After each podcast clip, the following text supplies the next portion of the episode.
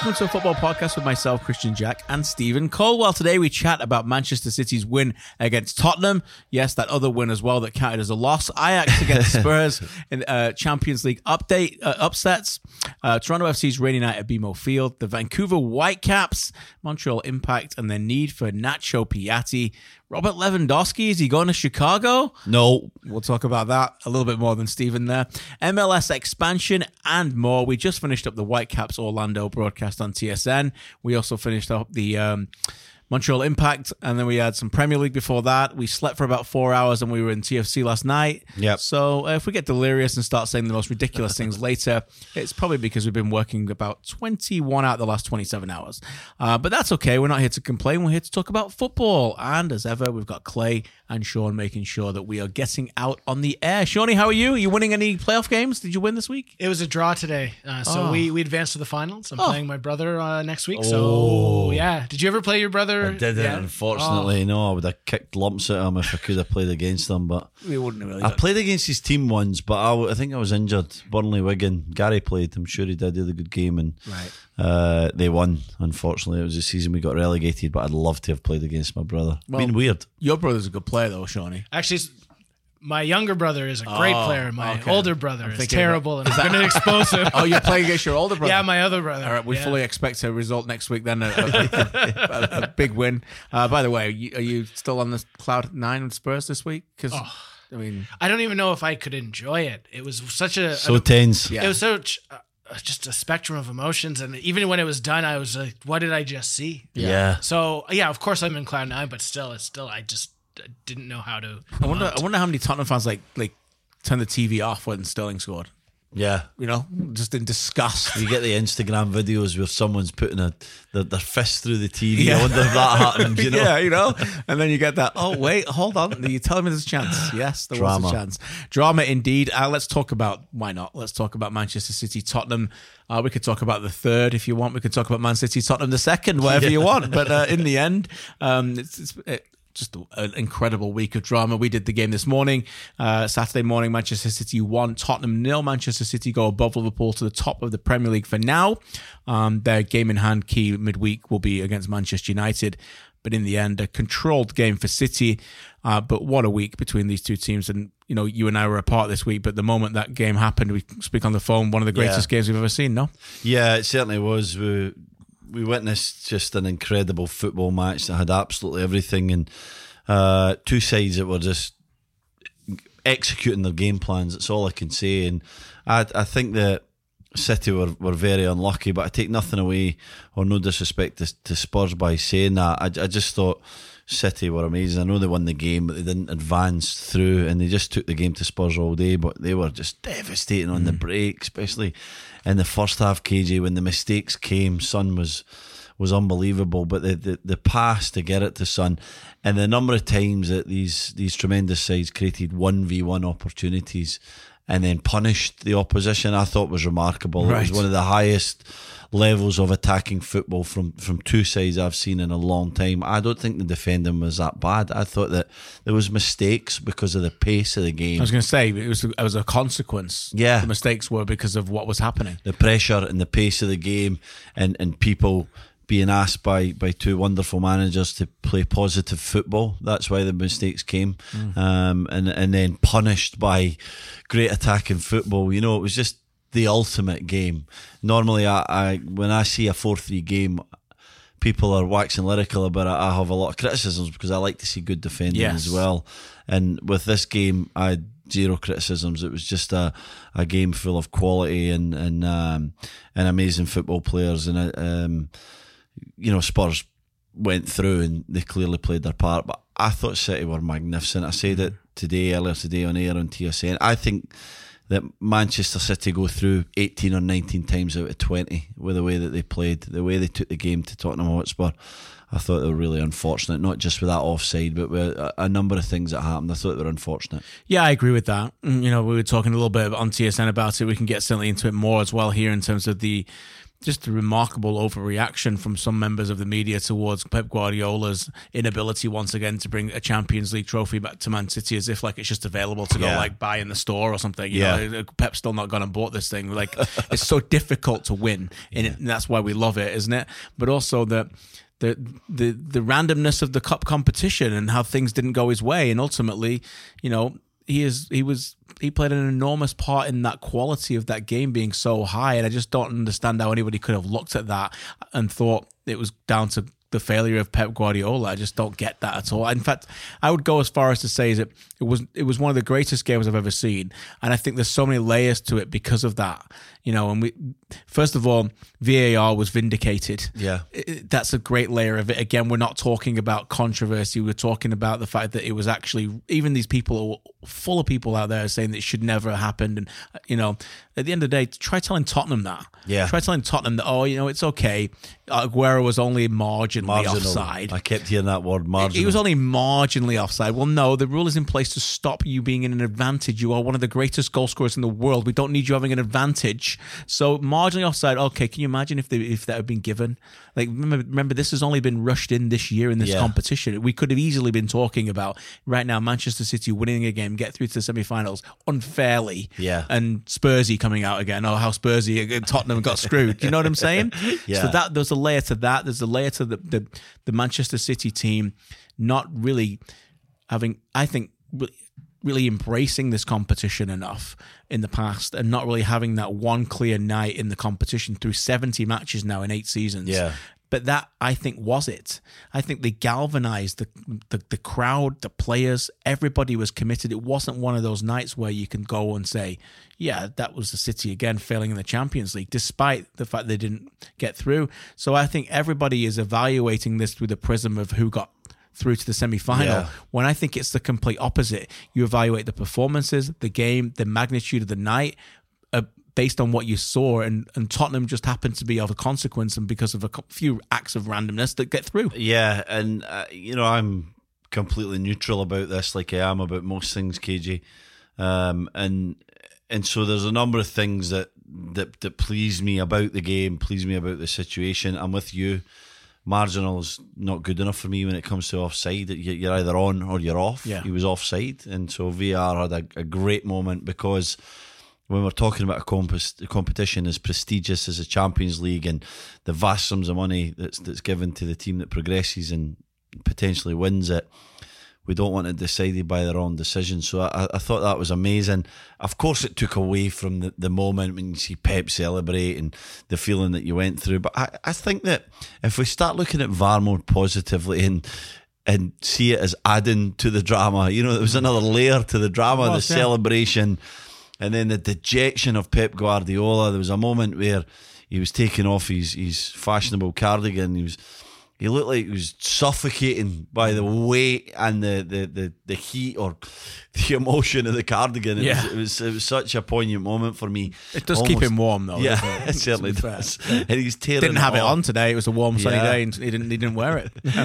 Maybe never wear it No, again maybe- after midweek. yeah, maybe. tearing it off his body. That was a, a big moment.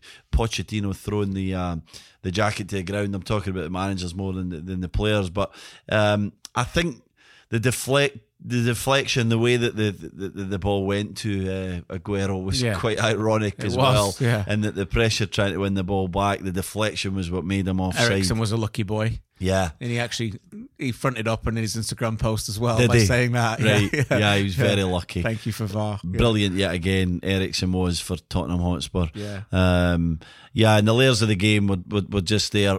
I said earlier, incredible attacking football. Man City's width was just phenomenal, devastating, um, causing Spurs all sorts of problems. And then the way that they counter attacked and, and, and Son's performance and Son's evolution from being a, a a very good player playing for Bayer Leverkusen to an exceptional Premier League player to, in my opinion, now a world class player, a player that could demand. A hundred plus million if, if he's ever going to leave Tottenham Hotspur. Just uh, ruthless, exceptional finisher, work rate, got everything to his game, gets better and better under a manager who develops good players into very good players, very good players into great players, and, and great players into absolutely exceptional world class players. There's nobody like him.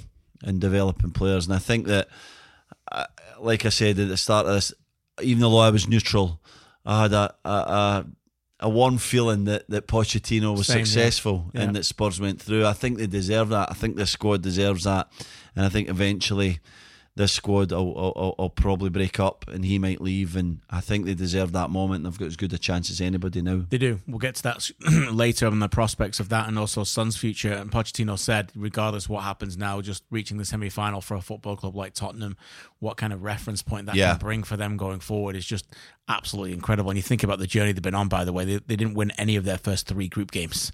You know, you think about the disaster Phenomenal, at Inter Milan, you know, when they conceded two goals in the last five tough minutes. group as well. Tough group, which I think maybe helped them as well. Um, and maybe a repeat against Barcelona in the final, you know, who in the same group. you so that'll yeah. be not the last. By, by the way, not the first or the last time that two teams have had a, a group game and then met in the final. Happens quite a lot. Um, but let's get into how that had a ramification on the group game. And I want to talk uh, group game, the, the league game, and I want to talk about wide areas. So City's three or four, three of their four goals Wednesday night, pretty much very similar wide areas.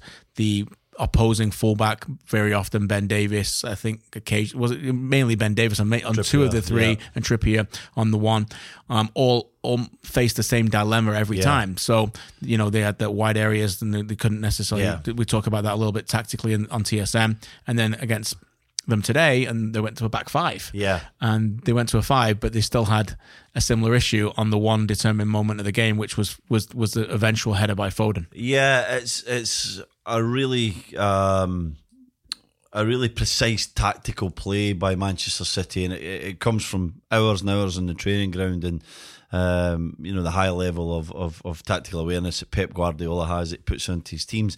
They create the width by allowing that central midfield player, whether it be De Bruyne or David Silva or Gundogan, sometimes in that area, but Foden it was today. He goes really high and he, and he activates the, the central defenders, thus needing a fullback to tuck in. And eventually they move the ball so quickly and so well that it creates a one v one situation. And it was it was destroying Spurs in wide areas in the, the Champions League game. And so they went to the five, like you said, KJ, to try and create more width defensively so there was less gaps for people to, to, to run through or for Spurs to have to come extremely narrow. And in the end, or in the end, I should say at the start, it, it, it didn't even really matter because they moved the ball so well. And it just creates these these dilemmas, these 2v1 situations, these decisions for the t- defenders to make. I know what that's like, having to make quick decisions against world class players. It's almost impossible. Right. It's it's what's the lesser of two evils? They tuck in. You've seen Rose for uh, Bernardo Silva's goal where he tucks right in so narrow because he knows that De Bruyne is in such a dangerous position, and we're always told as defenders defend the middle of the park. That's where it's easiest to score. So you naturally are, are inclined to come inside. The ball goes out to Bernardo Silva, and he, he gets a little deflected goal, uh, you know, in the back of the net past Lloris and they're brilliant at doing it. They're they're they're coached really well. Pep's a he, he looks like a coach that allows free flowing football because that's how it it comes out in the end. Hmm. But he's a very precise coach from what I've read and, and what I've saw and, and heard from players that have played under him. He wants people to be in specific spots because he understands the game so well that he knows that that means a, a real decision for players to make. And then what happens is the opposition get caught really in between positions, and the quality of player that he usually has at his disposal means that you can then play through that team. It's very precise, and it's it's amazing to watch when it works. It is, and I think it's probably now, is it not the biggest tactical evolution of the past five years? What do Yeah. you say, or maybe even less than that? Yeah. What we're seeing right now, I think sometimes we often wait for time to go by and and have history to reflect on. When very often we can reflect on the present.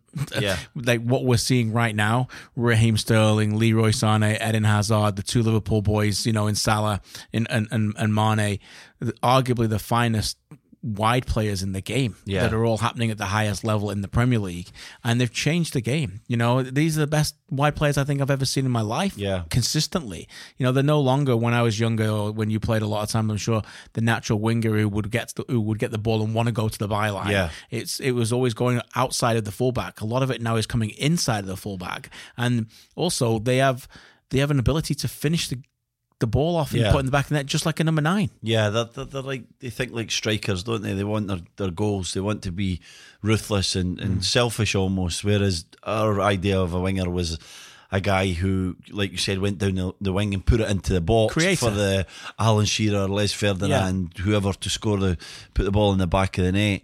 Now these guys they want to get into the back post. They want to cut inside and, and hit one with their their their, their strong or their weak foot. They're, they're, they're there to score goals. Um, back to Pep a little bit. I think this started at Bayern Munich. You know, we, we saw Barcelona team that was exceptional, but it was down the middle of the park with, with Messi and Xavi and Iniesta. Um, but this, when he got to, to Bayern Munich, he recognised that Ribery and Robben, particularly, were at the absolute prime of their Yeah. careers, and he had such intelligent fullbacks that they could tuck inside, and that's when we first started to see the inverted fullbacks. Why did they tuck inside? So that they got a team really narrow, and it created one v ones in wide areas, and your best players were in wide areas. You didn't want Robben and Ribery to work like a conventional winger, where you're you're running 60, 70 yards, taking away vital attacking energy coming back. So he created a system where these fullbacks came in, they clogged up the middle of the park, and then the, the exit ball was to the wide guys, and they, they devastated them like that. This has went on to another level with, with the way that he's playing. His his tactical brain has moved his his ideology onto that other level where he's getting into these guys higher up uh, with space and time to attack in. It's it's phenomenal to watch, isn't it? And and Yeah. he's made real superstars of. Um, Sané's still a bit of a work in progress. I still think that he has mental issues. Of, really listening into to what Pep's asking for. But the development in Sterling, he's making a superstar out of Raheem Sterling Yeah. And Bernardo Silva, who was an excellent player, but is now again becoming a world class player because his consistency is is remarkable. They've got Pep to thank a lot for that. Yeah, Raheem Sterling and Bernardo Silva, one of six players who were nam- excuse me nominated in, ter- in terms of the top six players player of the year um, in the Premier League that was announced this morning, and um, I'm sure will be one of the top ten players in our top fifty uh, that will come up very soon Yeah, as well. I've that- started that. that you need to start working on um, very soon. Steven started it. He's got a notebook at home and he's and he's just wrote uh, Sterling and Van Dijk on it so far. But you know, forty eight more, forty eight more to go. You've got a few a few more weeks. Um, before we get on to our next game in Toronto FC, I suppose the last question on this is, what are the ramifications for the title race? Because I always felt, uh, actually, I felt that you and I both had a very strong feeling that Spurs could do this. Yeah. But I think we also felt that if Spurs were going to do this, City were going to do the league. Yeah. I don't think we felt that this team was going to, I don't want to use the word bottle it because that doesn't Lose fit- both, yeah. Lose, I don't think that, I just didn't feel like it. And we said all along, well, I certainly did, Palace game, Tottenham game, Manchester United game, win them three. Yeah. And I think they'll be in a massive position with, with, with what's to follow. And I, you know, it's coming down to that game Wednesday, but I have to say the way City played today made me get me even more assured that it looks like it's probably going to be four out of four for them to go. It'd be, a, I think it get to a point now. Let's say that it would be a massive shock if they didn't. Yeah, it'd be a big shock. They would need to drop uh, points in a game that, that we don't expect them to. Uh, I think that uh, when we're talking about winning, it's it's really all about winning. But this team are, are, are so close in every area. It, w- it would be a shame. Uh, and I, I'm nothing away from Liverpool. They're pushing them extremely close, but the the criticism that would come Pep Guardiola's way would, would be unjust because it would. When when you get that close in, in, in games of this magnitude, it's it's it's fine margins, and, and they're in another fight for the Premier League where it where it's going to come down to that, and again, it's going to be a team that, that's going to get two teams are going to get ninety plus points, so um, someone's got to lose. Unfortunately, there was a year uh, Celtic went to UEFA Cup final. I think it was 02 or something like that, 02 or 03, and they they lost the UEFA Cup final to Porto, um, and then they lost the league. They Right. won nine 0 I think, at Kilmarnock, and they lost the league to Rangers, and so they, they won nothing. Yeah. But they were an excellent, one of the best Celtic sides in the last 25, 30 years. And this is something similar to that on an even greater level where you've got a team who are, are absolutely exceptional who, who might potentially lose out on the, the two big trophies. And that's testament to the teams that they're playing against, the level that football's got to. The fact that Pep Guardiola has played into that, KJ, he's created this um, level of of the game in English football because let's face it, a, an English team beat them in the Champions League and an even better English team are competing with them for the Premier League, he's asked everybody to be better. He's challenged some of the most historic and best clubs to go and spend more and be smarter and recruit better managers yep. and and um and, and and and really try and stay and hold on to coattails and that's what he's brought. That'll be his legacy for, for English football, in my opinion, and, and for Manchester City, his legacy is still being developed. We'll see what that means in terms of trophies, but for English football, he'll certainly have a chapter in what it means to the game. Yeah, he will. And as the great Xavi Hernandez predicted, Pep Guardiola will be the one who could change English football. Yeah, that's and what he we're has. saying there. That's what we really? said. Yeah, no, no doubt about it. And a reminder that it is Manchester United away, um, Burnley away. Yeah. Leicester at home and Brighton away yeah. are the four games to come uh, for Manchester City. Um, let's come back to domestic stuff now. And we were both at a very rainy and very cold BMO Field on Friday night. Yeah. I say we're all, no, me and you. Shawnee didn't go, I don't think. Sean, Never right? made it. No, fair weather fan. oh, I got a jinx. There you go. I thought you were bigger than a fair weather fan, mate. To be fair, I just presumed you would be in the, in the south end. But you know what? All your mates listening to this, I'm sure, won't remind you of that at all this week. You know that you're a big, big time TFC fan. But anyway, uh, we were there, mate. Yep. We, we were there. And um, ultimately, it was a strange match. Very strange. I'm not quite sure why we can start with this. Like I, I, in a four-three game, usually you'd talk about it being an amazing game. Well, look, we just did Man City Spurs. Yeah, this was not an amazing game. this was this was a very different four-three. Um, a lot of layers to get into this from a different aspect. Uh, but in the end, I think we should start perhaps in TFC's ability to win a game again that looked like was lost. Yeah, yeah. We we um we sit here before games and we we try and predict, don't we? We, we try do. and think what we're going to see. Yeah, I did not expect that. No. I'm not talking about the goals. I'm just talking about the, the way the game went. TFC sitting back. 11 behind the ball. I got the Quintero bingo penalty call. Yeah, you I did. You that, called that called before that. the game. Good yeah. shout. Uh, but I I didn't. I thought Minnesota would sit back and try and hit in the break. Opposite. TFC were defending for long periods of that game. So certainly in the first half, just sitting back. Pozuelo and Altidore trying to get behind the ball. Two banks of four really strange tactics. Not, I didn't expect it, and, and it allowed Minnesota. Um, I may be doing them a bit of a disservice because they played good football, but TFC really played into that game plan. They came back to the 18 yard box, and Minnesota dominated the ball, played some really good football. Um, Rodriguez was excellent up front. Quintero was finding space between the lines, even though they were dropping back, which which tells you a bit the vulnerabilities of their defensive Probably shape. his best game this season. He was excellent, wasn't he? Was, yeah. He was like Quintero last season Yes. when he was devastating when he, he first got there. He looked like he had the bit between his teeth and he was really up for it. Yeah. Uh, I thought he was brilliant, and the the, the, the width from Métanire, who looks like a great pickup from Yeah, Minnesota, player, yeah, the right in the right back row, the, the Frenchman was was excellent as well. Finlay was smart. They were dominating the game, and it was one 0 and In my opinion, it was it was comfortable for Minnesota. Mm. One clearance and one minute and. 10 seconds later, or add another 10 for, for Pozuelo to put the first one in, and it's 2 1 through Yeah. just sheer magic from the designated player. It, it came out of nothing, didn't it? It was just like a game that was that was really uh, going in Minnesota's favour. But Pozuelo with one breakaway just changed the whole complexion. Then his second goal was was uh, ruthless, devastating finish, and all of a sudden we were off to the races. But it became strange yet again, didn't it? Yeah, it did. And, you know, like I said, there's lots of layers to get into this. You know, first of all, you say strange again. I think we need to mention it in case I forget. So they're up 2 1, and already they've been up 2 1 this season against Chicago and up 2 1 against New England and given away leads. Top teams don't give away Yeah. leads up 2 1, mate. Three times already. Yeah. Now, they may well prove to be a top At team. home as well. Eastern Conference looks really weak. I think that will be needs to be talked about. But look, they've clearly got one of the greatest players in the league in Alejandro Pozuelo, who can score, I think, more goals than a lot of people thought he could in Major League Soccer. Yeah. based on, on his his goal his goal scoring record was moderate, but not what we expected. It, I mean, he looks like a player who might get he might get you fifteen to twenty goals. Yeah. That's how good he looks. um, and we did a lot of work this week. We showed some video in the pregame show about his combination with Altidore. I spoke to Jozy about that this week. But I did feel like his goals came at crucial times. I was down in the sidelines. You could see that the TFC got some confidence. The nerves went away a little bit, and Minnesota got edgy.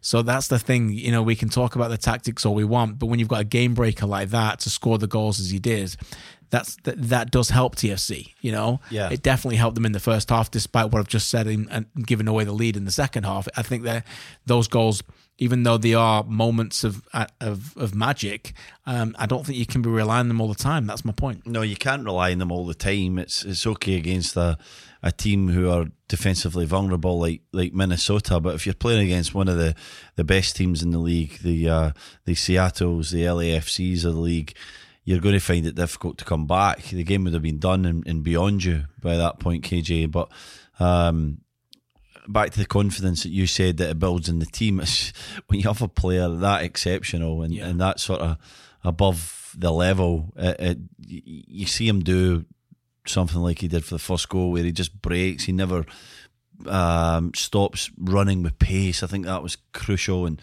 when it's a two v two with, with Altidore and Pozuelo, I'd, I'd back them against every defence in the league, every any partnership in the league.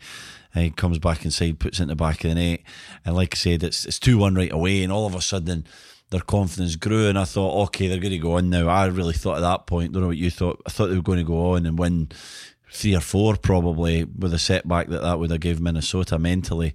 And then they come out for the second half and it was just flat again. Ended up defending for long periods again. Same again as Chicago. Yeah. Same again as New England. Yeah. Same again. Same same again. Um, I, I think there's a there's an alarming lack of technicians in the team. Do you know what I mean? Yeah. I, like Minnesota have more technicians, I think, than TFC, yeah. and I think that allowed them to dictate the play early in the game. And and I guess this comes back down to midfield. I'm watching the game and it's 1 0. And I'm thinking, how are you going to get Pozuelo in the game?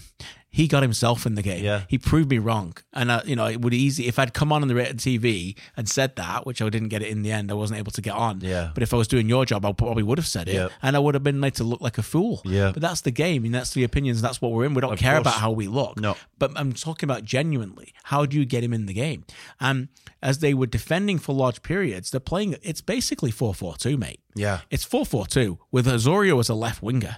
That's how they do it. Was it was for, um, Pozuelo's being he's playing higher than he ever played. I saw him play at Genk. Yeah. he's like at Genk. He was he played in there occasionally Midfielder. midfielder four three three. A bit more balance to the team. A bit more what we thought TFC would have. And again, I've used that word. It's an unbalanced squad Yeah. for me, and and I think that's a concern uh, going forward because. We can talk about defensive issues if we want, and we can do that here if you like. I mean, Greg Vanney told us that he spent the week showing his defenders some clips not to be as aggressive, Mm-hmm. used Atletico Madrid as video clips as well. He's showing them some of the greatest defenders in the world, Yeah. how you can give them a little bit more space. You can speak to this way more than I can ever do. Don't be aggressive. Mavinga's aggressive, gives away the penalty. But those are moments in boxes, Pozuelo, Mavinga, we can all get into. But I want to get into the other bit in between the boxes, and that's dictating the play. And I think that if that get if that doesn't improve, then they're going to give up leads and they're going to struggle to truly, truly control games like the best teams in MLS. Yeah, um, it's hard to be critical of, of one player over another, but the balance is, is not really there.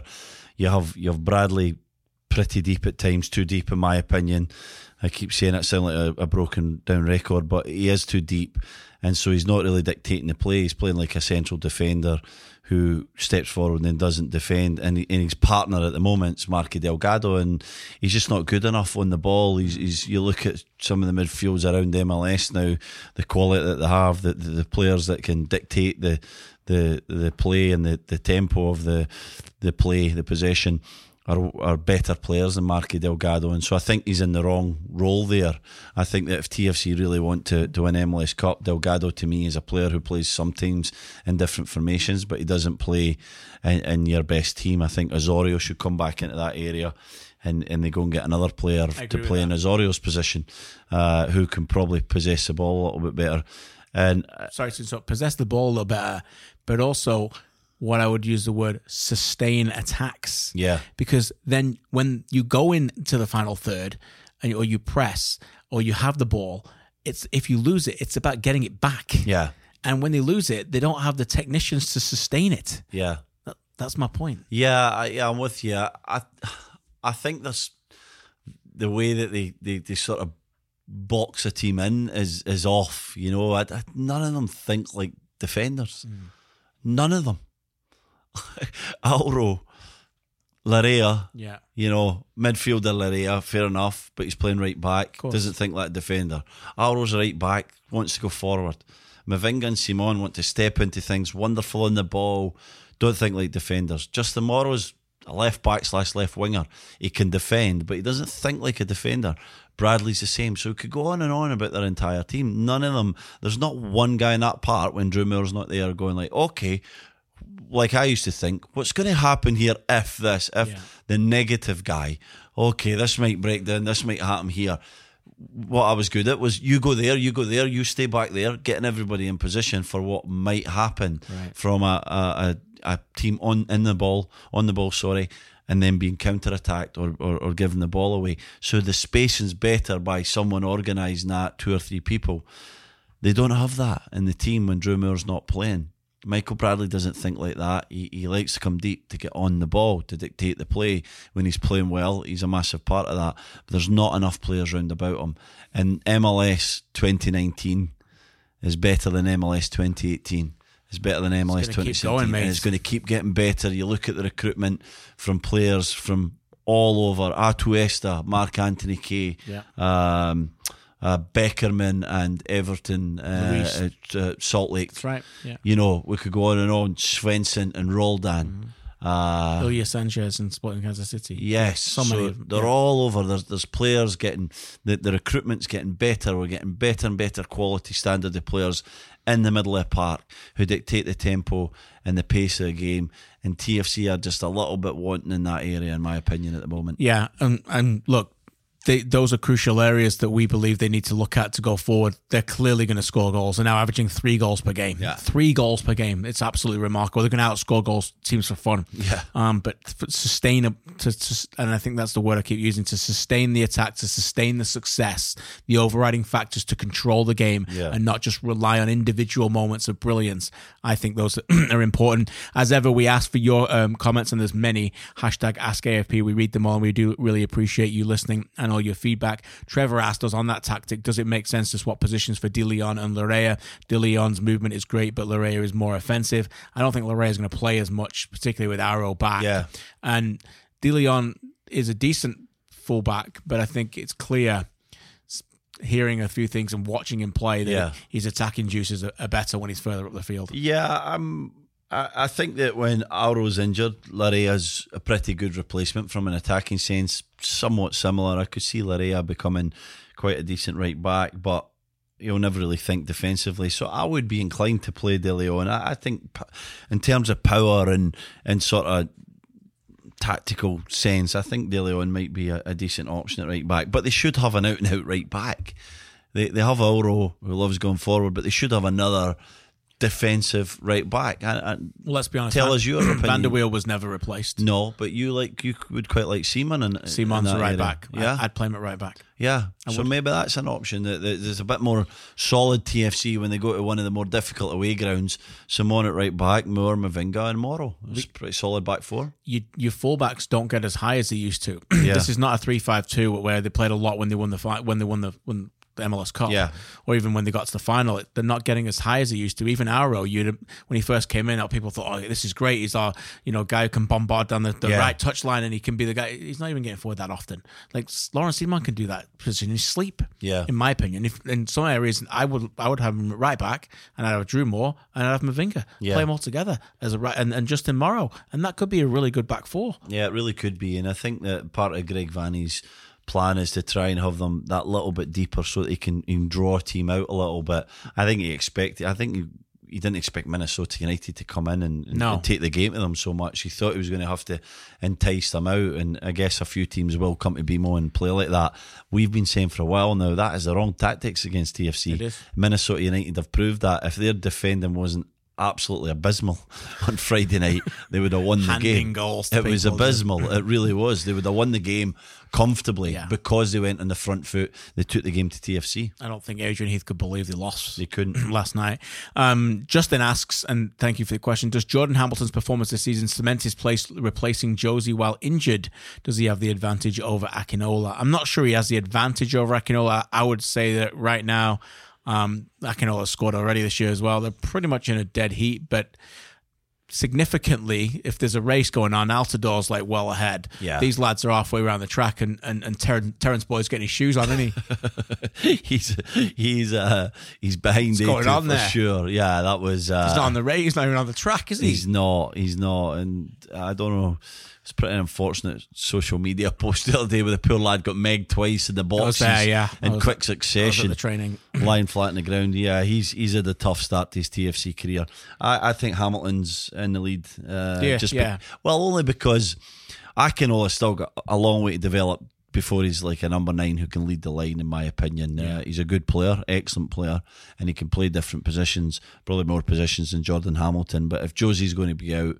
Especially after the two goals, Hamilton's going to get a chance. The issue is that Greg Vanney doesn't trust Jordan Hamilton, and rightly so. Jordan Hamilton's not done it consistently enough. He's going to have to prove it consistently enough. Now, is it him proving it, or is it Greg Vanney giving them a chance and, and, and giving them a sustained chance if Jozy is going to be out for a few games? Who knows? But uh, we need to keep an eye on that one because there's not a really solid replacement there, is They there? haven't replaced. I guess they have replaced Giovinco, but it's like you can't have it all. You- Like they had Giovinco and Vasquez Yeah. and Van der Wiel, and I know that you know they, they're working things out and they're still trying to get players in, but they haven't replaced them No. all, have they? No, they've you know, not like replaced- Imagine if Altidore gets out for a while, they're going to be in a, right mess, aren't they? Yeah, th- yeah, because they replaced Vasquez and Giovinco with Pozuelo. They replaced two players with a hybrid one. We've already spoken about how Yeah. good he is, but with maybe one to come. yeah, they, they need that one though. They need, and they need it to come pretty soon, don't they? Yeah, they do. Absolutely. Um, anything else TFC wise before we move on? Um, I know Altidore's comments made a lot of news Yeah. after the game. I uh, don't know whether you want to go there or not, but at the end of the day. Well, I, the only thing I've got to say in it is that I can see why he's frustrated and he's angry. There's ways to go about it, and I just don't think he did it the right way. And you can't call out a president. You know, it's at the end of the day, he's your boss. He's in charge of the club. I expect a reaction from TFC because uh, nobody's bigger than the club. The old statement Nope. comes into play, and he needs to be reprimanded for it. And uh, you know, he's a strong character, Jozy, and it's the way that he plays, and it's part of what makes him great. But you just can't come out after a game, especially after uh, you know um, what happened with his injury, and call it a president like it was a bit soap opera, wasn't it? Let's It was. it's like Chris Finch calling out David Brent a little bit. I mean, Finchy. Finchy, you know what I mean? Like, and I'm sure Bill Manning will not want the recep- the perception of him being David Brent. So uh, we'll just we'll just leave it there. Uh, Whitecaps Orlando. Whitecaps also played LAFC this week. Two games in around yeah four days. Um, both ending one 0 1 0 against LAFC at home and uh, 1 0 away to Orlando with an 88th minute loss to I think Nani got the deflection. He was given the goal in the end. Sacha Kljestan didn't give a shot in, but it was given to Nani. So funny how the game works sometimes. I think if you'd offered Mark Dos Santos two one nils Yeah. at the start of the week, he would have probably gone, Yeah, okay, that'll be fine. LAFC's tough. We'll beat Orlando one 0 uh, But it didn't work out that way. It worked out the opposite way. LAFC looked a little bit uninterested. Bob Bradley very critical of the field after the game in uh, in Vancouver that you were at, and then probably did enough to get a point in Orlando. They certainly should have scored. In-beom had a chance about seven or eight What minutes prior to that, a golden opportunity. A cagey game, not a, a, a wide open game, but very much a game they should have got something from. But in the end, 88th minute, they uh, they get nothing. So uh, an up and down week for the Whitecaps. Yeah, up and down. Uh, first of all, uh, BC Place Wednesday night, excellent performance. Really nothing to lose. And it was the first time we saw them play pretty free, and we we started to see examples of the football that Mark Dos Santos has been telling us about. That's what's coming for the Whitecaps. I was impressed. I thought they got anxious. Obviously, so you know they need that victory, but they got a bit deep and tried to defend and, and, and see the game out, which they, they just about did. They got the one 0 win, the three points, big for the club, big for Mark Dos Santos, and hoping that they were going to build on that, Casey, and go into an environment in Orlando where they can.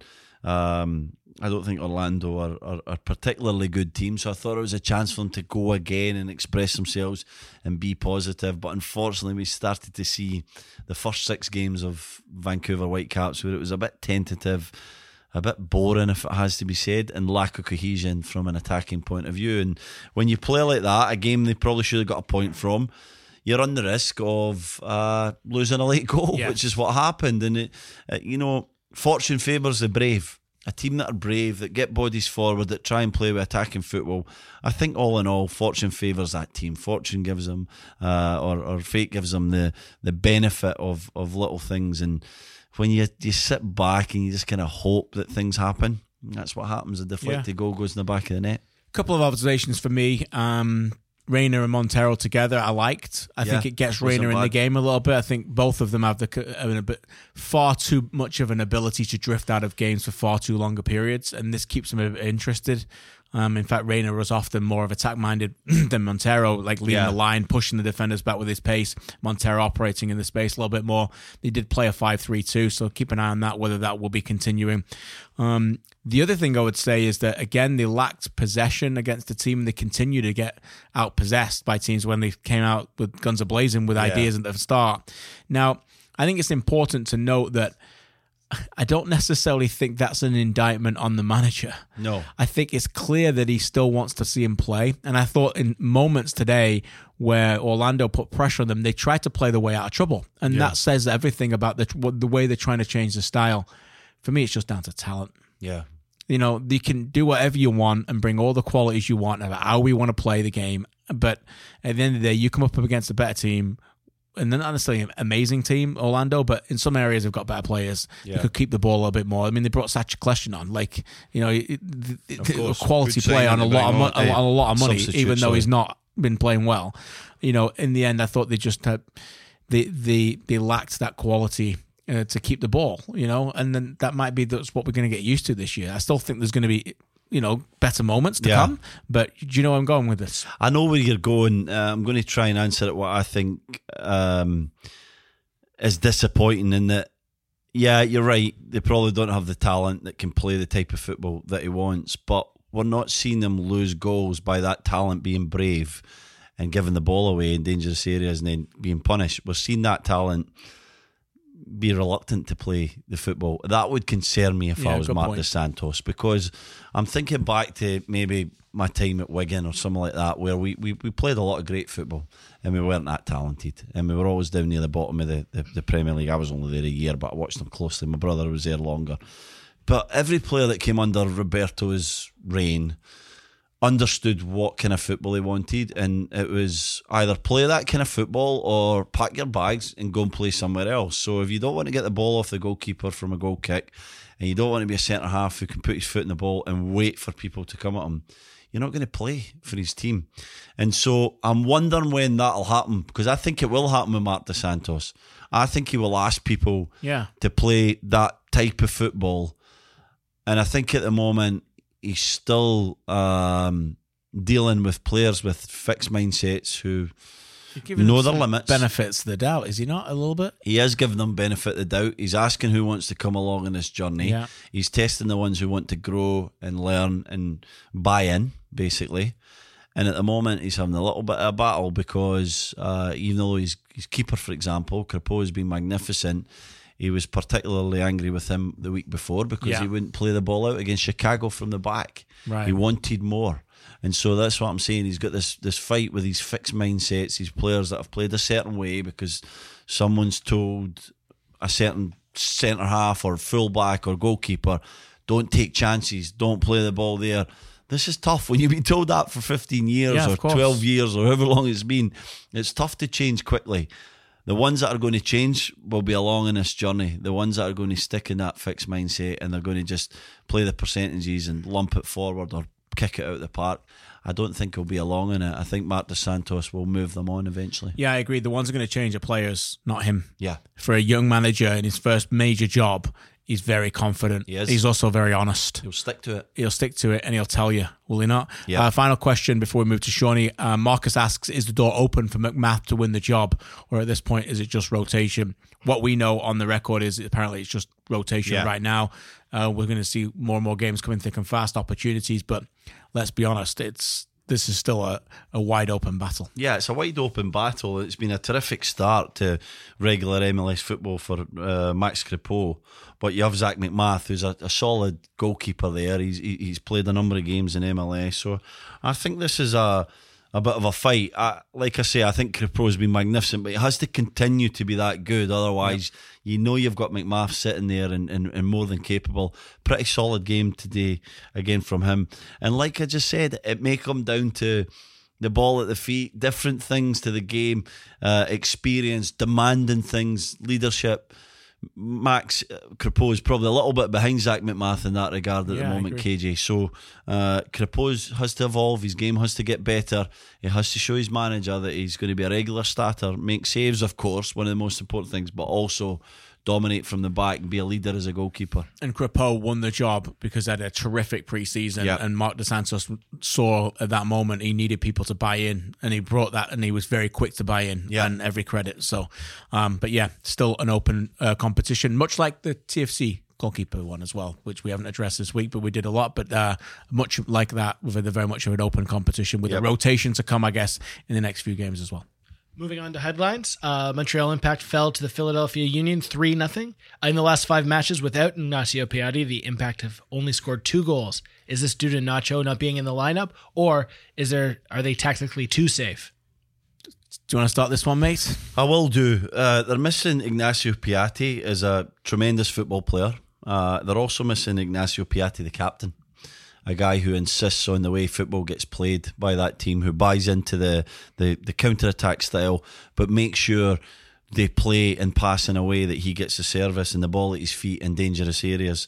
And from what I saw Saturday against Philadelphia Union, it was a really disjointed attacking display. They tried to play it too quickly into forward areas. It didn't work. There was no passing through the lines. It was there was very uh, very few very uh, good attacking moments where they, they, they were sort of cohesive as a group and they played little combinations.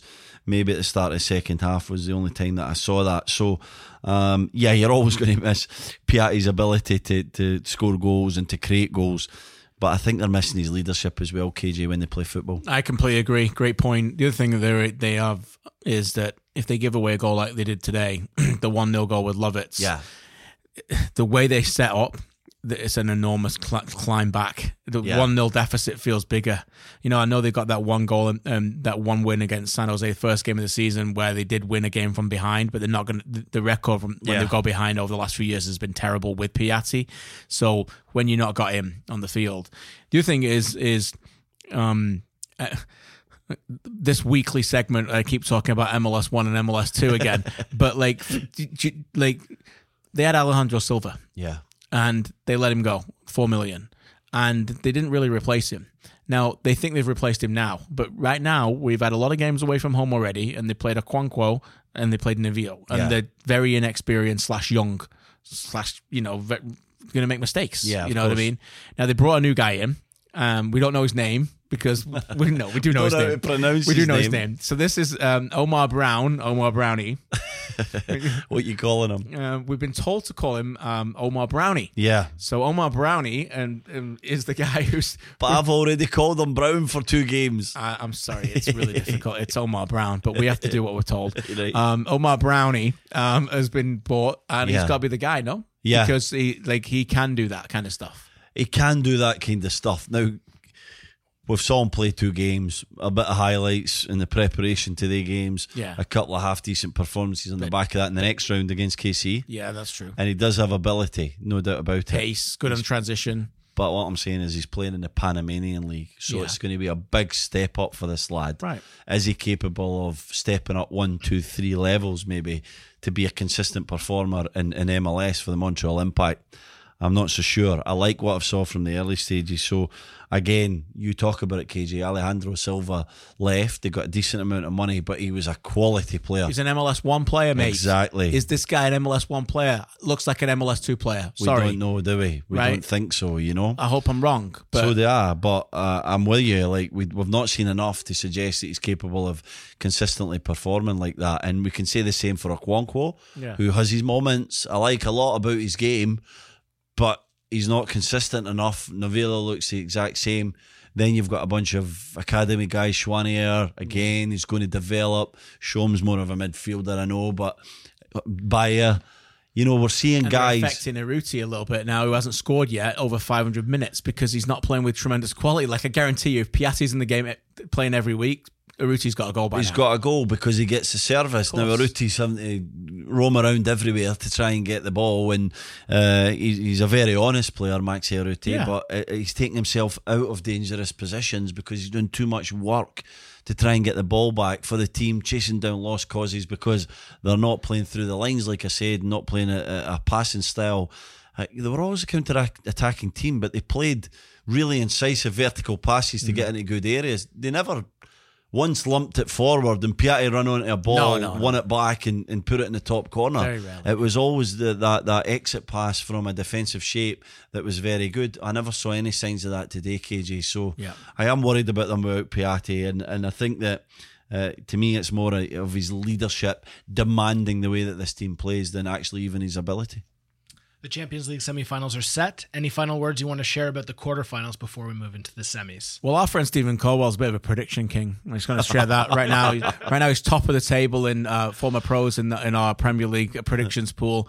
Um, Peter Beardsley um, is had, had a good week this week, but he, Steven Caldwell, let's be honest, at this point, it'd be a colossal collapse if you don't win this. It would be, It would be after it would you- be really bad. You know, I'm really impressed. You're my mate. I know you well. You've committed to something for 34 weeks. that right there is an achievement, and you've been good at it. So that's pretty I think that's why I've committed because I've been good at it. You've been really good at it. And the reason why I bring it up, you picked Ajax Yeah, to beat. Juventus, and we need to acknowledge that. We had Yeah. a, we both had a sneaky feeling for Spurs, but you went out of the way and you just went, look, Ajax is going to beat Juve. and they did, and they were brilliant. Yeah, they were absolutely brilliant. What a great side to watch. And I, I was actually hoping for this game in this, the quarterfinals, Ajax and, and Spurs, because I think it's a great matchup. I think two very exciting attacking sides who are. Um, you know, without sounding condescending, are, are, are really appreciative to be there, to be at this stage of the tournament. And so I, I think it'll be a great game, great semi final. I love Ajax, KJ. Um, it- it's pretty clear they have a number of extremely talented football players, but it's the mindset. It's a mindset of a football club, uh, the way a way of playing that is just so refreshing, so um, it seems off the cuff, but just so creative and fun to watch. And I, I think I commented on my Twitter. I said something like, um, even when they make the wrong decisions, there's still a flamboyance and a panache to it, isn't there? You're you're, you're sort of in love with this team There's an because innocence of the, about it them. is. It's amazing, isn't it? yeah. And and it's not. A, you know, you have a guy like Tadic who was pretty average in the Premier League, Yeah. didn't look like he had a ton of ability. He looks fantastic for Ajax. He does. His creativity, the things that he's trying, you can't call him a young lad. He's pretty experienced, but he's went into this environment and he, he- he's took on the what it means to play for Ajax, what it is to wear that shirt. He's came in with an exuberance and a freshness and added his little bit of quality and his probably his little bit of experience to a Neres. Ziyech or ZH, I don't know what we call him now. We've called him a hundred names We've, as well. we've done a lot of different ones, yeah. Ziyech is, is a terrific player. Van de Beek is magnificent. Yeah, our boy got the goal, didn't he? Yeah, your guy KJ, Yeah, you called yeah. him a while back. Yeah. He might just be the superstar to come out of this group in the next few years. Yeah. Keep an eye on that. And you were well ahead of the, the scheme with him. You, we all like Frenkie de Jong, but this guy's some player, oh, isn't boy, he? oh boy, is he ever. Yeah, fun team and uh, sets up a great Final Four. Uh, Jose Mourinho this week said he wouldn't be shocked if Ajax or Tottenham wins the Champions League. Uh, Mourinho obviously going out on a huge ledge, picking a finalist to potentially win. but uh, how do you see Thanks, the? Jose. Sounds like Jozy, doesn't? Doesn't it? Yeah. Uh, but how do you see the last two rounds going? All right. Well, um, before the, the the the brilliant predictor goes, I'll I'll throw my hat in the ring. Uh, why not? I'll, I'm going to go with a Barcelona Tottenham final. What do you think about that one? I think that I think Ajax have had a wonderful run, and Yeah. maybe it will continue. But I find I think Tottenham matches up pretty well with them. Yeah. And um, look, I think Liverpool might be a better team than Barcelona, but this whole Premier League run in is going to affect them. And Barcelona don't need. I mean, before the last game, they just played a whole second eleven in the league games. Yeah. you know, I just wonder if it's going to be a, an, a massive, massive game for them to come through it. So. Um and then, and we've talked a lot on this podcast already about Barcelona just having that eye on the prize ever since Yeah. ever since August with this competition. Yeah, I'm glad the matchup came with Ajax, Spurs, and uh, and Barcelona, Liverpool because I think it's it's pretty much 50-50 both games. I'm really excited, and I think that Ajax or Spurs can beat Barcelona, Liverpool in the one-off final. I'm not so sure over two legs. Point, yeah. Um, so great games coming up. Uh, like I said, 50-50 for me. I'm, I'm going to go Spurs. I'm with you, KJ. I just think they're going to have a bit more. And I think that um, it's a good matchup for them. I, I don't think the kind of football the Ajax will scare them. They want to have a game with them, and they're more than capable of doing that. I'm with you as well. Liverpool are just a better team than Barcelona for me. There's one guy that plays for Barcelona. He's a pretty good player. He's pretty called good. Messi, and Yeah. he seems to me like he feels like this is his destiny. This is his crowning moment. I'm, I'm by no means retiring the man, but this is his moment. He's Mm. already won a couple, isn't he? Two or three, maybe. Maybe I mean four. I think. Has he won four? He Oh wasn't playing in the four in the first one. Though. He got injured. Remember? I'm thinking of the two that, that, that, that beat Manchester Yeah, United 09 and 11. Pretty much won the game yeah, himself. and then was brilliant. 09, 11, and then 15, right? Right, Because they beat course, Juve in the final. Of course, they beat Juve. Um, so I'm, I'm thinking this is his one where he, he you know, he really wants it again. Um, so I'm, I'm thinking Spurs, Spurs Barca final. Be I'll fun, be, huh?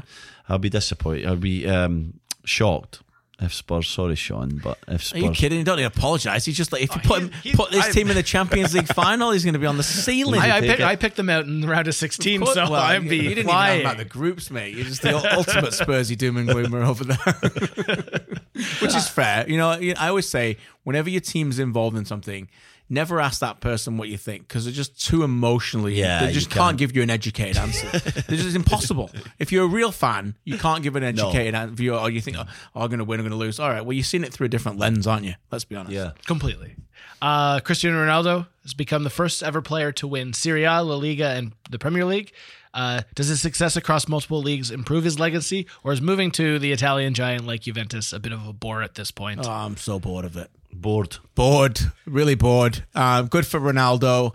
Um, of course, like we, you know, was he ever not going to win the league? Like, No. come on, like it's like they've won eight in a row. I saw that they put out today, or eight in a row. Somebody on Twitter, I forget who it was, like crowned the glory of but this amazing run from Serie B to eight-time champions as if it's some kind of success. First of all, we know why you're in Serie B. Okay, do, you- do you really need me to keep We going on that? We remember why you're in Serie B, and I'm sorry, but like this is not this is not something to be celebrated. No. this is a problem. Mm-hmm. It's a problem. Yeah. Napoli disappointed me in midweek. Yeah. again, they were really poor, They were. really poor. Talking about Europa League, by the way, against Arsenal. And the lack of success of these teams around them is is an issue. And look, they're not going to win every league for the next 10, 15 years because that's just not the way it is. But right now, it's, I'm sorry, it's a snooze fest. Yeah, it is. It's it's really boring, and I'm not surprised in the slightest that Ronaldo's got a, a title with Juventus. We need the two Milans back, don't we, KJ? We need the Milans back. We need them back to full force, competing with with Juventus. No disrespect to Napoli and Roma and the teams that have been uh, consistent for a few years, but until the Milan starts spending money and competing with Juventus, this is going to be pretty boring in Serie A for a number of years. MLS announced the plans to expand to 30 teams, with St. Louis and Sacramento in the driver's seats to be 28 and 29. Uh, what are your thoughts on the expansion news? And with the CPL launch, we shouldn't expect any other Canadian franchises, right? Uh, no, no Canadian franchises. Don Garber already has answered that a number of times, including one time when- when we were in Atlanta for MLS Cup. It- that was addressed again, so that's done. That's not going to happen. No more MLS um, franchises in Canada uh, for a very, very long time. Maybe in MLS three when they've got fifty when we're long gone. I don't know, um, but. Um, You've been a big proponent of this for a long time. You've seen this coming for a long time. Whether it's St. Louis or Sacramento, it's clear 28 and 29 is coming. 30 won't be long after that. Yeah. And then I guess after that, it just comes down to like uh, how they're going to break these up because I saw these, some people write these conferences or some people wrote these four divisions as if it's hockey. Just honestly, I think I threw up in my mouth when I Yeah. saw these four divisions and I just, it's, it's, um, it just gives me a headache. Anyway, you know my thoughts on this. Please, promotion relegation, get it done with. Yeah. Stop fighting with. Get with the rest of the world. Uh, that's my my point. Um, but thirty teams. What do you think? Yeah, I'm I'm I'm glad they're going to more teams. I just worry about um, is MLS ready for the dilution of, of more expansion franchises because of the, the the quality within the league. I still think the academies are too far behind. There's not enough good players, so you just dilute the the the um, uh, talent in the US and in Canada. Um, St. Louis, Sacramento. I, I guess they deserve franchises. Pretty good market. Sacramento's been Yeah. been strong for a number of years. Two hundred million for a franchise is a lot of money. Having to put a, a, a stadium there, two hundred million, buy some players to create enough of a buzz. You're you're half a billion in already for an owner. So you're looking for owners with deep pockets that, that want this for the long haul, that can afford to lose a lot of money for a number of years. Um, and the reason that we don't have any news on 30 is because they're going to ask for 250 million for the 30th franchise or something like that. Yeah. So that's what the delay is. That's why this is just seeping out bit by bit because they want the most money. Um, yeah, uh, on paper, I think it's good. I think when we get to a point where we've got East and West and, and better competition, it, it might be good for the league, KJ. Yeah, maybe we can stop these crazy flights all the time because these some of these Yeah. some of these travel It's schedules fair. is not fair No. for some of these teams. So maybe we can have like one division in the East, one division in the West, and then maybe only play them in the playoffs. Who knows? Well, uh, you, you go on about your one and two, and I'm totally with you. It would be great. I think if they have one and two and they, they, they release some of the CBA stuff and they make it charter flights and you know we're going to see a genuine one and two because we're going to see the, the teams that want to spend the money to do things properly, Well, recruit players. already, mate. Yeah, it is. Have you but- watched Colorado? They're MLS three. but within a, a really tight restri- rule restriction. Yeah. You know, so if you if you actually open that up and you start saying a bit more of a free for all, I'm not suggesting there'll be no salary cap or anything like that. I just mean some of the crazy rules that, that, that MLS has. If they start to, to loosen, you get the Seattles and the NYCs and the LAFCs, TFC doing what they want there will clearly be a, a, much bigger gap than we're even seeing at the moment, point, and, and we need that because we need the, the the franchises that are not holding their own and pulling their weight. We need them to either get out, the owners to get out, or to start spending. Mm-hmm. And that's by, sorry, and that by the way is exactly the, the what MLS want. Mm-hmm. Exactly. They're not saying it. No. that is exactly. You you you could have been working for MLS right there when you said that. Talking about spending lots of money in an earlier interview earlier this week, Taylor Twellman told Extra Time Radio to keep an eye on Robert Lewandowski to Chicago in 2020. Obviously, this is a no-brainer for Chicago, but do you think this rumor has legs? Well, Lewandowski's still got legs I was going to say this rumor of legs when Lewandowski loses is right now, so maybe he won't come because No. he's still got his legs. Yeah. Uh, but he'll be here. He'll be here soon. I'm not sure about 2020, but Yeah. obviously Taylor's pretty well connected. But at this point, Lewandowski's 30. You know, like yeah, he's going to get paid. A, he'd have to get paid a ton of money. Polish community, by the way, is big. Chicago, big in It's Chicago. important to note. Be a great signing for them. It would be a great signing, but like, is he- is there anywhere else in Europe that it might want him first? Like, this guy's one of them premium strikers in world football still. Yeah, this this guy can go anywhere if, if he wants to leave Bayern Munich, and I mean anywhere in the world at the moment. He's, he's still a terrific football player, and he's got too much football to, to go to MLS, I think.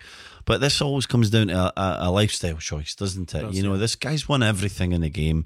He's played a lot of football. He's scored hundreds of goals. Does he feel like I'll have another little challenge? I'll live in a, a brilliant city like Chicago or Miami, or you know, he'll have his choice of MLS clubs as well. Uh, where do I want to go? And I want it just to be a bit more a lifestyle choice and a little bit of football, or do I still want to go to Premier League and sign for Manchester United or potentially Juventus or uh, whoever we could go on on Real Madrid, Barcelona. Everybody's going to want this guy, KJ. He's unbelievable. He's still got a lot of football, not MLS anytime soon for He'd me. score goals for fun if he Oh, can you now. imagine? Oh my goodness. One week left, guys. Uh, the CPL is just around the corner, and they announced a 10 game broadcast partnership with CBC Television uh, for this season. Uh, one week away. What are your thoughts on the uh, inaugural kickoff? I just can't wait to start talking about games. What about Yeah. you and players? Like we don't really know enough about them at this moment. Don't know anything. and they've had a preseason where it was very little information was divulged in terms of that.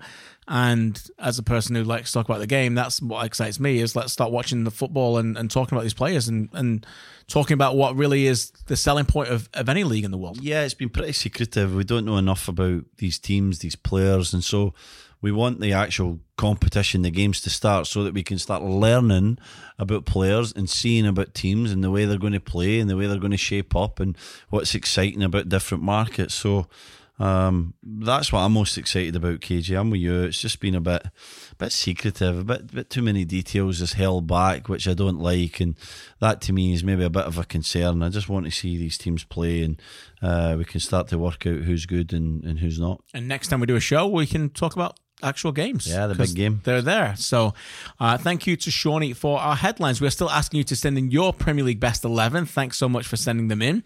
If you haven't sent in yours yet, send them in via Twitter by using hashtag AskAFP, and you will have a chance to win some KJ and Caldwell merch. And why wouldn't you want to win that? Uh, Shawnee, what is the best from this week? So we're starting to see a pattern in a lot of these players, and obviously, when you're talking about best eleven, that's not a shocker. Uh, William Jameson sent in his best eleven. Uh, he has Alisson in the net, uh, Alexander Arnold, Virgil Van Dijk, Laporte, and Robertson in the back line, with uh, Bernardo Silva, Fernandinho, and Ramsey in the middle, and Sterling, Aguero, and Hazard. It's best one so far, isn't it, mate? Yeah, it's pretty strong. It's isn't very it? good in it. I mean, I've got a question about maybe one or two. Who? But other than What's that, the one or two? well, Ramsey, Rambo. Ramsey's out. Ramsey's out. He's not in my top Goalkeeper. three um, teams of the year. Uh, goalkeeper potentially. I could think of a, a, maybe one other one that Yeah. may go there. um, but yeah, other than that, like I look at that team, William, you've ticked all the boxes, mate. You've got some. You've got some of the best players in the Premier League. It's a proper team. You can see it You're on the happy field. with Bernardo Silva in the midfield? I don't mind that. Yeah, he's, played, there. a bit, he's he? played there. Just checking because I know you get really you're you're being your bonnet about the fact there's too many attacking players. Do I? Is that how it comes across? I'm really upset now. No, I'm not. I don't really care about that. But really, Bernardo Silva has played there. I can actually see him already operating between the lines a little bit. Um, and basically, telling Aaron Ramsey, go sit down. You shouldn't be on the field. Um, but other than Rambo, it's fine. Maybe Yeah. Williams Welsh. Oh yeah, Maybe he's got a little bit of a special affiliation for uh, Potentially. Ramsey, which is fine. You know, you're allowed your own little players in there in special times as well. But um, look, if we don't think he should be there, we'll still call him out. but it's a good team. I'm enjoying that, and Williams um, done well there. He's probably in the probably on the pole position for some key merch. Maybe yeah. who knows? Um, over to Shawnee for um, hashtag Ask AFP. Uh, Murphy asks thoughts on rumors of Thierry Henry to take over as Red Bull's next manager. Yeah, this seems to be getting um talking about legs. This seems to be pretty, Yeah. pretty this has got some some legs for sure. Henry obviously had a disaster in Monaco and um Chris Armas has struggled a little bit with the Red Bulls really after last season. Who knew? Last season, some of the season, you know, record setting, 71 points, Sport Shield, and already difficult start. So I guess the only thought I would have is that you know, is the mutual interest there, or who's who's the ones who wants it more? Yeah. at this point, because I think Henry would recognize that after a, a complete unmitigated disaster that he isn't going to get any big jobs in Europe anytime soon. no. So maybe this is maybe coming from him a little bit more than the team. Yeah, maybe. Um, I know he loved his time in New York City, so I wouldn't be surprised if he wants to come back over to this part of the world. And um, he definitely needs to reinvent himself as a manager after a disaster at Monaco, where everything that could possibly have went wrong, player unrest, no results, didn't look like a coach was was was there for everyone to see. So. Uh, big risk for me for Henry to come to the Red Bulls. Uh, I just think that this next one for him is is crucial if he really genuinely wants to be a, a manager, head coach for a number of years. So any job he takes is a risk then. Of course, but I think there's less risk. It would be safer to pick somewhere in Europe. And I know he's not getting a, a big, big job, hmm. but he can pick a job, championship. Difficult. I'm not suggesting it's not, but Yeah. the mentality of the player, even although he played in MLS, he probably resonates with that type of player more. Potentially a, a, a Belgian league or something like that. To me, a bit of success somewhere like that gets him up quicker Yeah. than coming to the Red Bulls to an environment that's still extremely difficult. He had problems with, with the players at Monaco. Well, Big problems, he's yeah. probably going to have big problems with the players at Red Bulls if he's going to get frustrated with the lack of quality and lack of Well, uh, understanding. stop kicking the ball in the stands.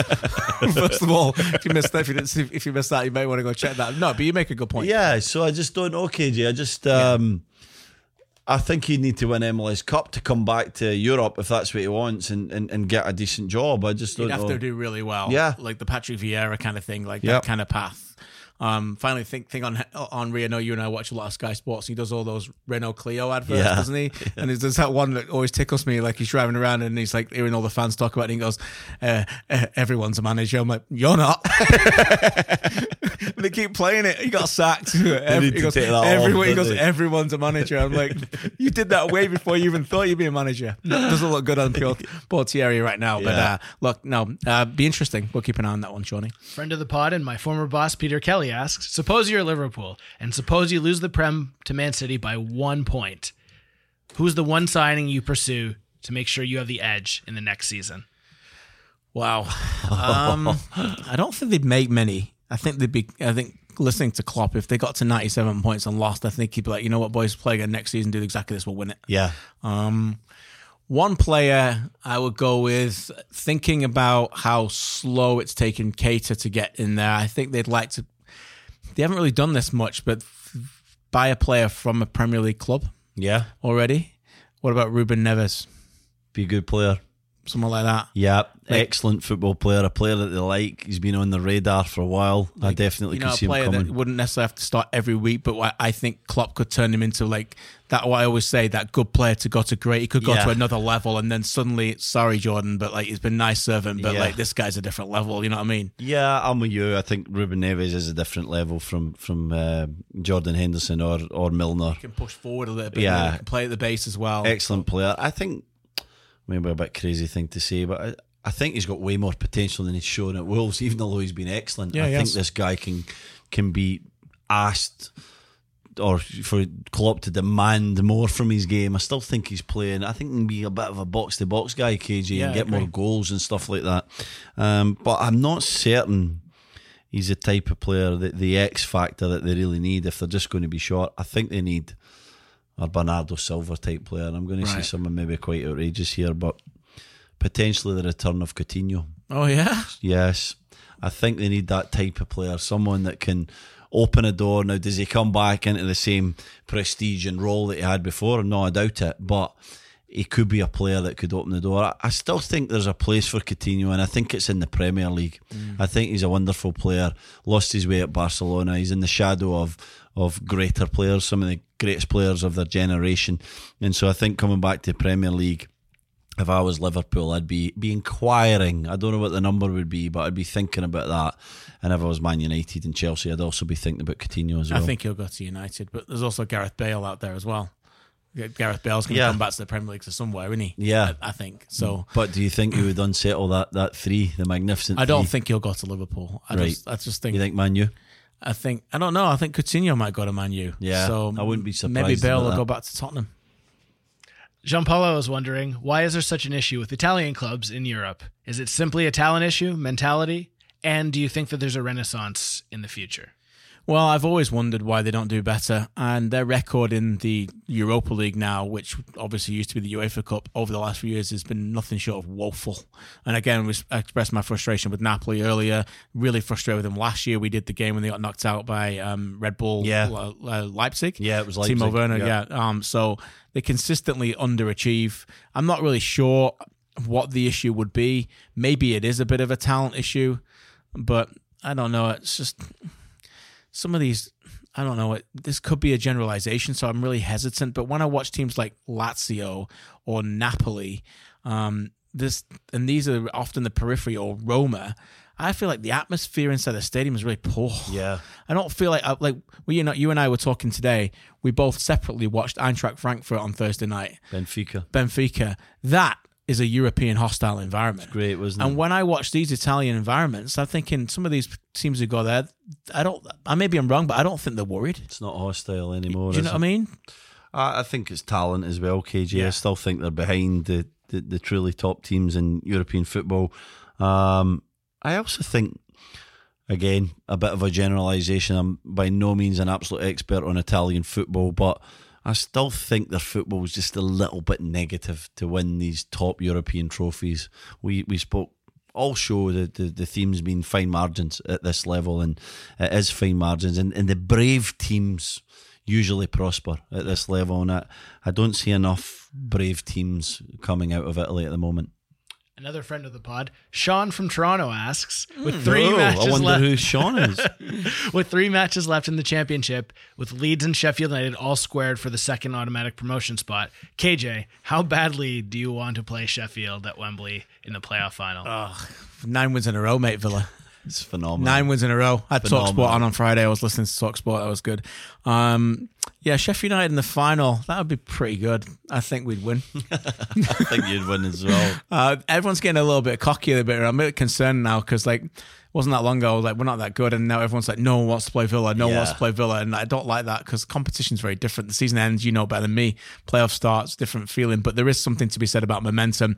The the biggest concern is Leeds. They just bottled it at home to Wigan, and as we've said, Bielsa's teams have a bit of a bit of a, Yeah, a history with that, drop-off. the drop off. So, um, you know. Big big games coming up, but it's a great time of year. Uh, the one thing I worried about with you guys was you were peaking too early. Mm. But nine in a row. How many to go? Four or five? Uh, well, play. Yeah, by the time you probably listen to this one, Yeah, yeah, two, Monday, three, right. Okay. three games to go. So momentum is absolutely everything heading into playoffs. I make Villa favourites Right. against anybody. Yeah. If they if they keep it up, uh, assuming they don't go and lose three games, if they keep it up and they keep on this run, they are going to be out and out favourites with the size of football club that they are, the, the the players that they've got, the way that they're playing. To me, against anybody, they're, I'm they're already favourites. getting nervous, lads. Um, but um, playing West Brom in the semis would be nice. After they cheated their way against us with a J Rod handball earlier this season. Do you remember that? The hand of Rod I Can't remember the hand of rod. punched the ball in the net. Well, we we cursed uh, West Bromwich Albion We did. we said that they were they were our team to maybe sneak did into second, yeah, and they just went on a Yeah. sacked the manager, and uh, they're, they're coming back a little like bit. the There'll be a challenge. I like the curses. I, I picked West Brom to go up. Uh, Chris Hopefully, sorry, I need Yeah, to yeah. say this so that it's on record. Hopefully, Sheffield United bottle it just because I want to see Wildman's face on that day. because he has become insufferable again. He's not listening. Uh, Chris asks, uh, how much money do you think Spurs can get for Sonny, and where do you think the best fit for him is, skill set wise? Tottenham. That's the best. That's the best fit skill set wise. Um, how much money could you get? Oh my goodness, like 150 million. Yeah, That's how good he is. He's hmm. got everything, he modern day forward. By the way, talk about the wide players. He can do. He's, he's Yeah. more than that. And he Plays he everywhere, Plays doesn't he? everywhere.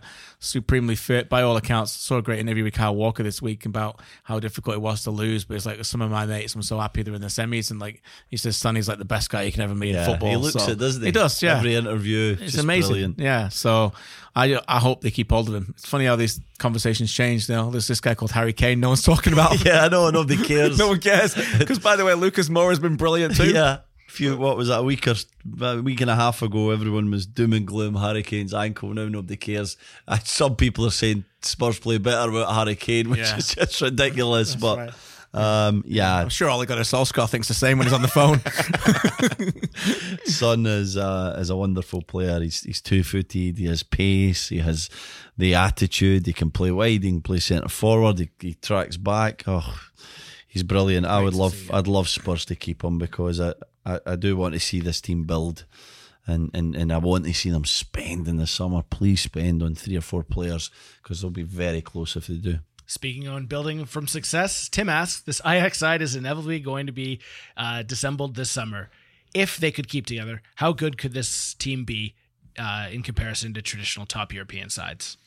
Well, the best. best, the best if Yeah. they're given time to work out, work to play together, and develop their relationships. But as Tim alludes to, it's just never going to happen. You know, they are they they're aware of themselves in the position of the pyramid of football, and as like I always say, there's teams above them, and they're going to come down and they're just going to handpick their talent. But you've got to make sure you get a ton of money for these guys because they'll continue to use that money elsewhere. But um, there's probably six or seven of them that could go this summer. ton of money. They're going to get, oh, don't want to put a number on it, but hundreds and hundreds of millions. De Ligt's probably going to Barca now. De too. Gone. Uh, Van de Beek, Neres, Ziyech is incredible. He's going to go somewhere as well. The fullbacks, Mazraoui, he's a brilliant player. I could go on and on. They're, they're- they're- they're an amazing team.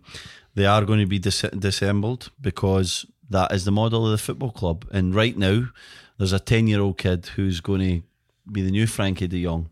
And he's coming to Ajax because he knows he's going to get his opportunity at 18 to play in that first team. and that's why they're the best academy in the world. That's why this works because it doesn't matter who you are. It doesn't matter how close they are to winning Champions Leagues or or being successful year after year. They're always going to sell on the talent. They've got a conveyor belt waiting to come into the team, and it's just perfect that the way they do it. And I love how they stick to the model. They never go away from it, and uh, it's just incredible. Other teams should look at it. I can't believe there's more teams in Europe that don't try and emulate this model. KJ, Absolutely. Last question, and thanks everyone for sending in sending them in. Michael asks, with the obvious caveat of Piatti's absence, which player in the Impact's eleven is most most needs to be replaced this team to improve? Wow. Um, well, you and I have talked a lot about this as well. We have a lot of discussions. Azira, probably, yeah. Yeah. Uh, the, back to our point about my point earlier about TFC technicians. Taïder has been ins- inconsistent. Has actually played in a front three sometimes as well to try and provide a little bit of attacking unit. But they need and Piette does a great job at the base. But they Azira's a runner. He's a Delgado, isn't yeah, yeah, he is. I, I'm love saying it, KJ, because he, he's such an honest player. He is. He's and a good I- player. He Yeah. is, and I They've don't done a want good to job have to go get at him. He's, Yeah. been- he's actually been really good for the impact this year. But I'm with you. They, if they want to get better, they need to get better in the midfield. But I'm going to call out Taïder a little bit because he's been disappointing. Off at half time. Yeah, quality player who's been really disappointing in, in the few games that I've seen him recently. And I'm hoping on, on Wednesday night when we do um, New England against Montreal Impact on TSN that I'm going to see more from him, a reaction. If you're an experienced player on, on the, the type of money and uh, that Taïder's on, you expect more. You've been subbed at half time. Now, are you going to react? Are you going to sulk or are you going to show your manager? you know, I'm going to uh, I'm going to show you that I'm not happy about that. So I'm going to call out Taïder. I'm not suggesting he should be replaced, but need more from him. Uh, what else? Ruti, they need more from him as well. Yeah, But they do. I don't know. Azira's a guy that they need to replace. Yeah, absolutely, no doubt about it. Start to get a little bit more.